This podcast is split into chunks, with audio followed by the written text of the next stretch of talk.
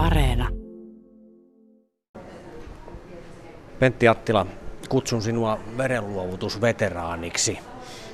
466 kertaa olet luovuttanut verta. Ollaan täällä Lahden veripalvelutoimistossa ja siinä mielessä merkittävä hetki, eli viimeinen kerta päättyi juuri tuossa noin ehkä kymmenisen minuuttia sitten. Urheilumainen kysymys heti alkuun, miltä tuntuu? Erittäin hyvältä, kun on pystynyt auttamaan niin monia ihmisiä. Ö, onko mitään muita tuntemuksia? Ö, toiveissa on, että tämä kim, ö, kimmottaisi nuorisoa ö, myös luovuttamaan, koska verta tarvitaan aina. Ja kun minä poistun nyt kuvioista, niin paikkoja jää mo- monia auki. Oliko mitään haikeutta tai muuta ilmassa? Kyllä.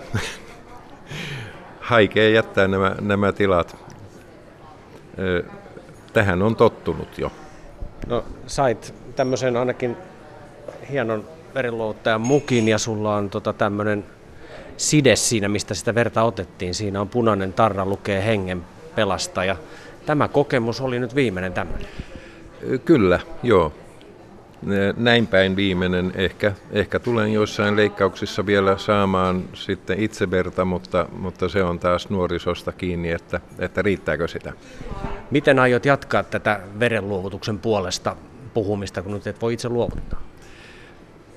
Joka tilaisuudessa, kun kysytään, niin ylis, ylistän verenluovutusta, koska se on Suomessa, siitä, siitä ei makseta ja se on pelkästään positiivinen asia.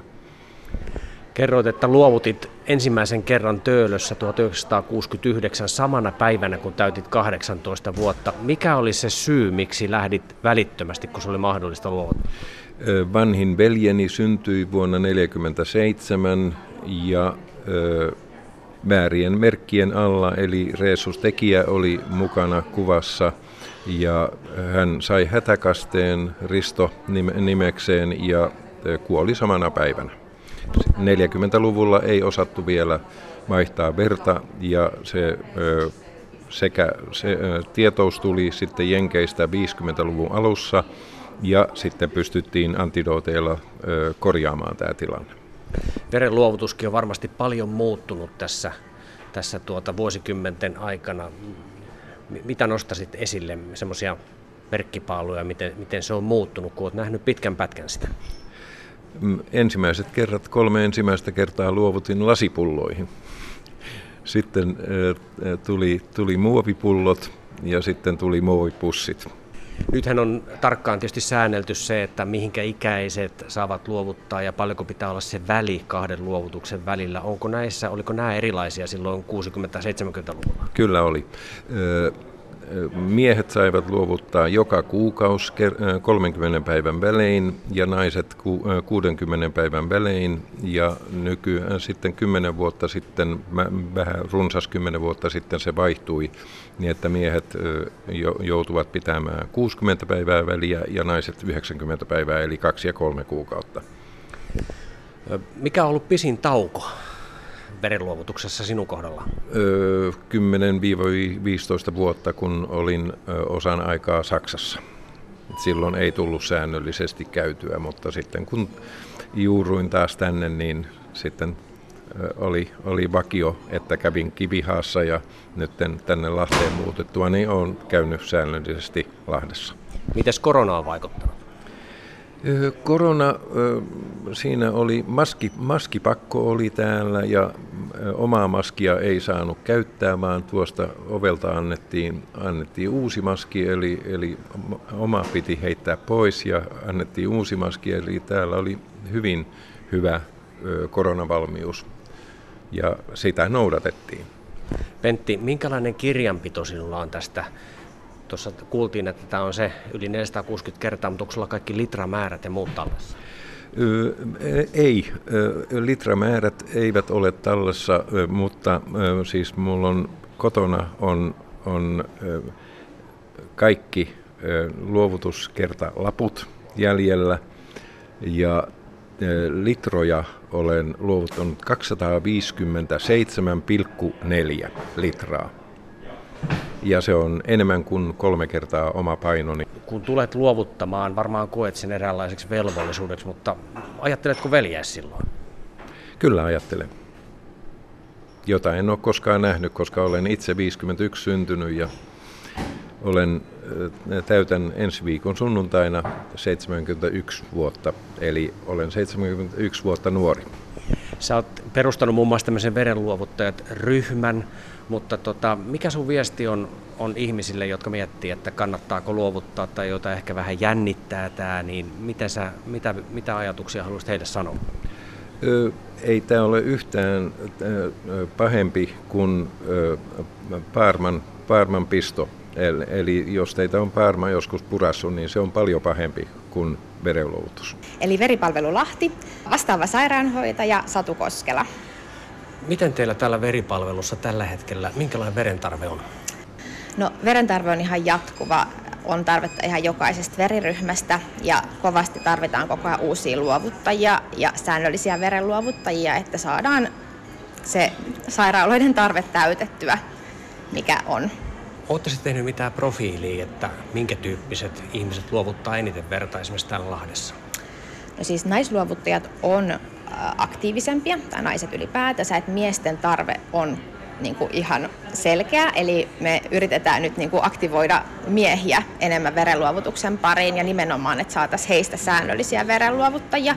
Nuoret naiset nimenomaan on niitä aktiivisia. Ja, ja toki kyllä meillä niin kuin täällä Lahdessa on kyllä tosi niin kuin laaja ikäskaala kyllä, että ihan sieltä 18 sit sinne 70, että, mutta että nuoret naiset on aktiivisia miehiä pitäisi saada enemmän. Mikä se tarina on semmoisen nuoren luovuttajan takana? Onko iskä tai äiti pakottanut tai muuta vai miten he on saanut tiedon ja tulee tänne? Tosi vaihtelevaa. Jotkut seuraa niiden omien vanhempien tai isovanhempien jalanjälkiä ja tulee heidän, heidän esimerkin myötä sitten luovuttamaan. Joillain on sitten niin kuin tosi vahva se auttamisen halu, että on pitkään miettinyt sitä, että ei, tämä voisi olla tapa, millä niin kuin voisi auttaa toisia ihmisiä ja sitten sen pohjalta tulee et tosi, tosi vaihtelevasti. Jollain saattaa olla ihan yhtäkkinen päähänpisto, että hei, et käympä katsoa, että ihan mielenkiinnosta tulee sitten kokeilemaan.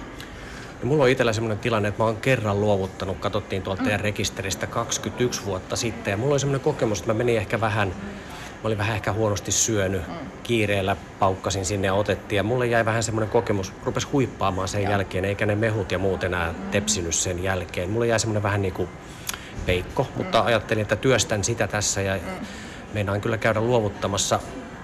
Miten tota, yleistä tämä tämmöinen niin tavallaan pelko luovuttamisesta on?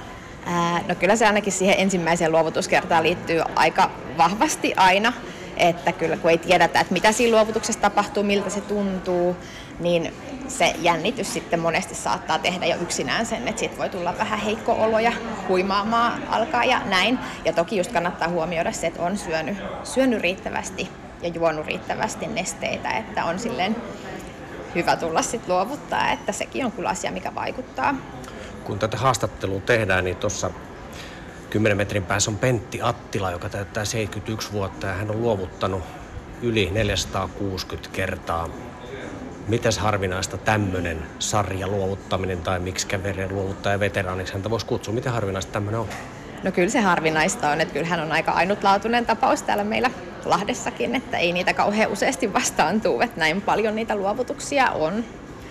Hänenkin verenluovuttaminen varmaan jatkuisi, mutta tulee ikä vastaan, eli hän täyttää 71. Miksi se ikäraja on tossa?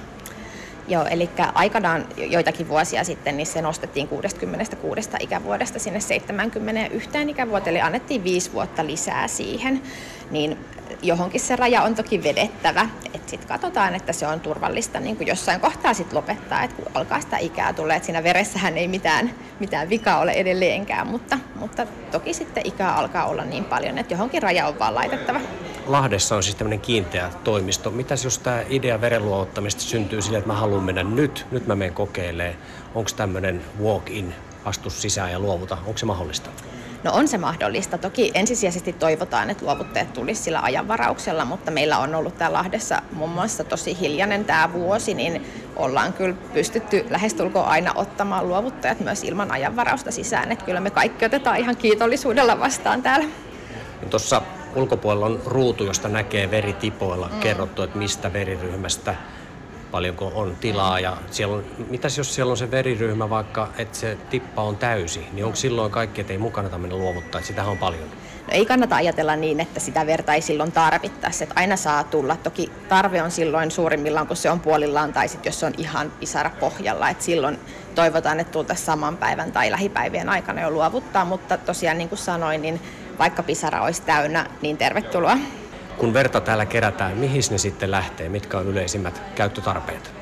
Joo, eli sitten tosiaan veret lähtee tästä meiltä Helsinkiin, missä ne käsitellään, jaetaan kolmeen osaan, eli punasolut, verihiutaleet ja plasma, ja niin sitten sieltä jaetaan sairaaloihin tilausten mukaan, ja syöpäpotilaat saa, leikkauspotilaat, onnettomuuden uhrit, synnyttäjät, pienet keskosvauvat muun muassa saa, että tosi monet eri potilasryhmät saa verituotteita.